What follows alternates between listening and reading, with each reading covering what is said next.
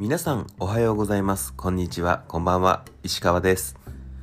このむしゃむしゃラジオは漫画、アニメ、映画、ネットフリックス、アート、旅などなどいろいろなエンターテインメントを愛する私石川が好きなエンタメを語りながらも新しい趣味の世界を追求し続ける趣味発見ポッドキャストです。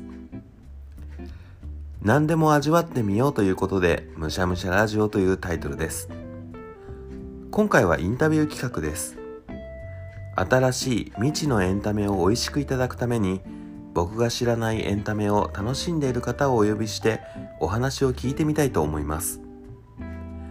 このインタビューをきっかけに新しい趣味が増えるかも。世界が広がる時ってワクワクしますね。それではどうぞ召し上がれ。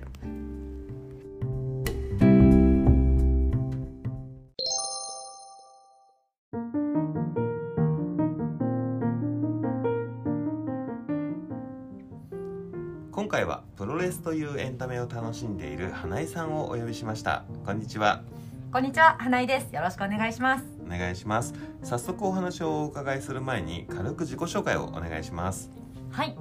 アパレル系の会社で商品開発をはいしております。開発を してますねはい、えーでは花井さんがハマっているエンタメについて教えてくださいプロレスってはい。女性ファンってなんか珍しいイメージがあるんですけどなんかこうジャンルみたいなのがあるんですか？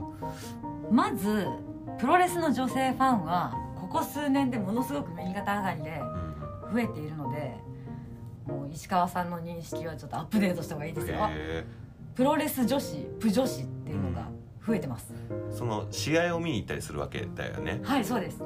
男女比は大体どれぐらいなの？おそらくプロレス女子の人気が出る前うん。とかは本当に1割にも満たないぐらいの女性の観客率だったと思うんですけれども今だと34割ああそうなんだね、はい。へえ。もう間もなく半々に行きそうかぐらいな感じではあるんだ。そうなんです。えそのプロレスが好きの中のなんだろう推しの選手とか推しの団体チーム、はい。みたいなものはあるんですか？あるんです。うん。プロレスといっても本当にいろんな団体とたくさんの選手がいて戦い方も血が出るやつから出ないやつまで幅があるんですが私がとても好きなのは新日本プロレスという団体の棚橋宏選手です。新日。はい。棚橋はさすがにあんまりプロレスに詳しくない俺でも聞いたことがありますね。そうですよね。もう新日本プロレスのエースとして背負っていると言っても過言ではない選手です。そのエンタメはこのプロレスっていうエンタメはどういう活動が楽しいんですか？やっぱりその試合を見に行くのかあとそのなんだろう戦い方がかっこいいって思うのか選手のビジュアルがかっこいいって思うのかはい生き様がかっこいいって思うのかとかはい。どの辺に惹かれるんだろわあいっぱいあるんですけどやっぱり私はあの現場で本当に大会を見に行ってそこの空気あの観客一体となって感じるような温度感が一番好きなのであのテレビで見るとか雑誌で見るとかそういうのよりはあの試合を見に行くことが多いです。へえその試合ってまあえ後楽園ホールとかなんだっけ？大きいところだと東京ドームもありますし両国国技館とか。うん。もちろん後楽園ホールもあります。へーなんか前で見た方がいいとかちょっと俯瞰で見た方が見やすいとかもう花井さんの中でなんかこうおすすめのスポットみたいなのがあるやっぱり前はとってもいいです。のあの遠くからだと本当に細かい動きとか見えなかったり角度によって今何が行われてるのかわからないとかあの場外リングから出て下で戦ってる時とかはうん。本当に遠くにいると何にも見えなくなっちゃうのでなるべくリング周りでリングの中にも一応正面側っていうのがあるので、うん。そこがベストポジションです四角だけど正面があるんだ、ね、ありますね。なので選手の皆さんも大技決める時は正面向いて決めてくれたりするんでそういえば後ろから見てるとああ背中しか見えないってことになります。なんか浅い知識だとはい。最善とかで見てくると、椅子とかはい。選手自体が飛んでくるみたいな感じのがあるんだけど、あれははい。割と稀にあることなの？毎回ぐらいあります。ああるんだね。多々あります。はいでもそれはぶつかられたりとかするのは、はい。むしろ嬉しいことなの？嬉しいですね。近くで見られたっていう気持ちが大きいです。人によっては怖がってヒャって逃げてる方もいますし過去には本当に選手が場場外乱闘になってお客さんがちょっと怪我したみたいなこともあったんでお互い慎重にはなってると思いますがワクワクしちゃいますちょっとこうフィールドに自分もいる感じみたいなのを味わえるのかもしれないね、はい。そう。でさそのぐんぐん女性が増えているっていうことなんだけれども花江さんがプロレスにハマったきっかけ、まあ、この試合を見たとか誰かに言われたこの動画を見たとかわかんないけど相席食堂で長州力が飛ぶぞって言っててハマったみたいなあのが ね。いろんなきっかけがありえると思うんだけど、はい。どんなタイミングだったの？私はもともとスポーツ観戦とかやったら何でも楽しめるタイプなんで、うん。サッカーとか野球とか誘われてもまあ行きましょう行きましょうってなるうんタイプです、うん。ででも別にこれといって好きなスポーツとかはなかったんですが、ある日プロレス大好きおじさんに「花江さんプロレスの試合今度あるから一緒に行こう」って言われて「わプロレス観戦なんて初めてです行きましょう行きましょう」って言いながらちょっとその日試合をする選手の情報などを下調べして、その時に初めて棚橋宏さんを知ったんですけど逆にそこまであんま知らなかったんで、うん。初回から棚橋だったんだねもあでもその行って試合を見るまでう、うん。みんな同じ選手ずらずらずらっと並んでたんですよ。で初回連れて行かれて連れて行かれて連れて行ってもうそういう感覚だったんでしょそう。そうなんです。で推しとか見つかるのかな楽しめどれぐらい楽しめるのかなっていう気分で行ったんですけどそのプロレス大好きおじさんが隣でいろいろ説明してくれて技のこととか細かく言ってくれて初心者にもすごい楽ししくて隣にリングアナがいるみたいな、あそれ最高だよね。最高ですね。であのその日の全試合を見た中でもう終わる頃には「棚橋さん愛してます!」ってなってましへたえもう一瞬でその日に恋に落ちてからずっと棚橋一筋です。いろんなスポーツ観戦したけどもうはいそのどっぷりハマるのはプロレスだったんだ。へそうなんです。えこのプロレスを楽しむ上で、はい。花江さんが目標にしてることってあります？そのいつか棚橋と握手をしたいんだとかさはい。あのこういう試合には絶対いたいとかうん。わかんないけどリングアナやってみたいとか つい最近ずっとやってたリングアナが辞めちゃうっていうニュースがありまして、うん。後釜 狙っちゃいますか？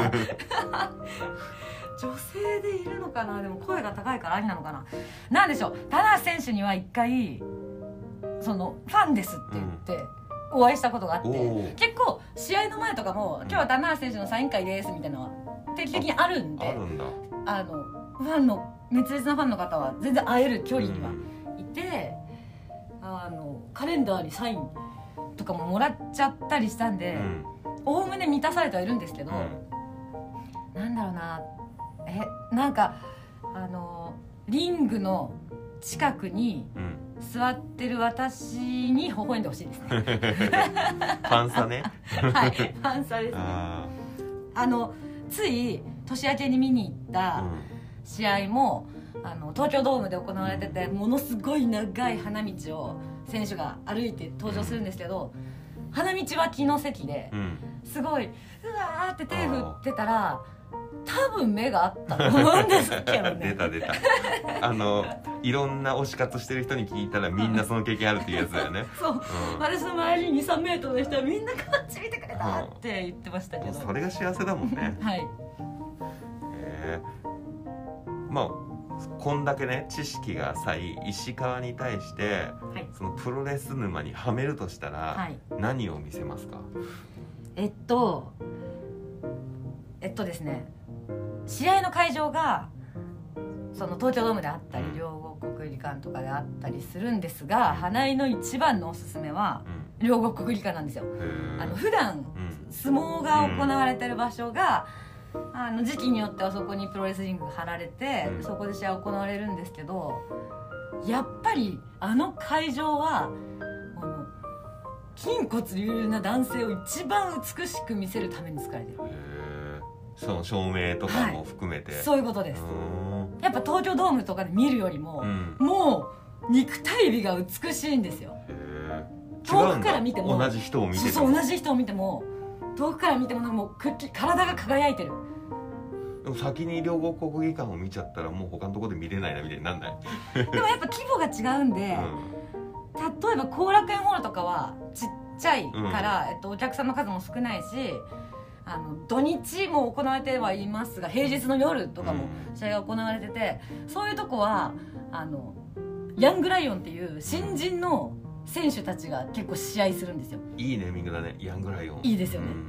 まああの寮生です。うん。みたいな。まだ狩猟中です。みたいな子たちがデビュー戦とかを飾るのでそういう若い選手を最初から応援できるそういうちょっとアットホームなところは後楽園ホールだしうん。両国国技館男の体を見たりもう東京ドームとかになってくるとうん。目白押しみたいな試合が詰まってます会場ごとにポーズで示してくれるけど 音声メディアなんで伝わらないよね。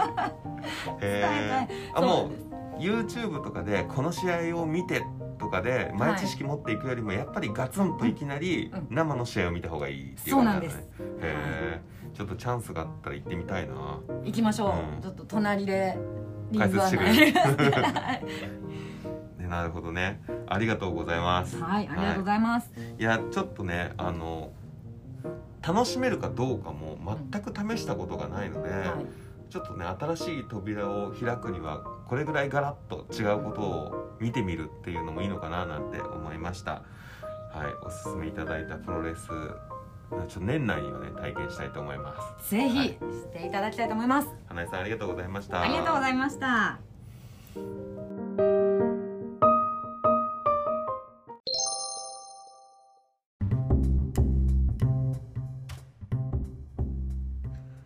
いやー好きなことを話してる人って面白いですね。話の内容も面白いですしそれに引き込まれてああこのエンタメ楽しんでみようっていう気になりますね。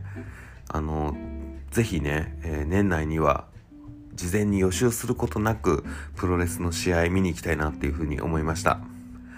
こんな風にいろいろなエンタメを楽しんでいる方をお呼びしてこれからもお話を聞いてみたいと思います。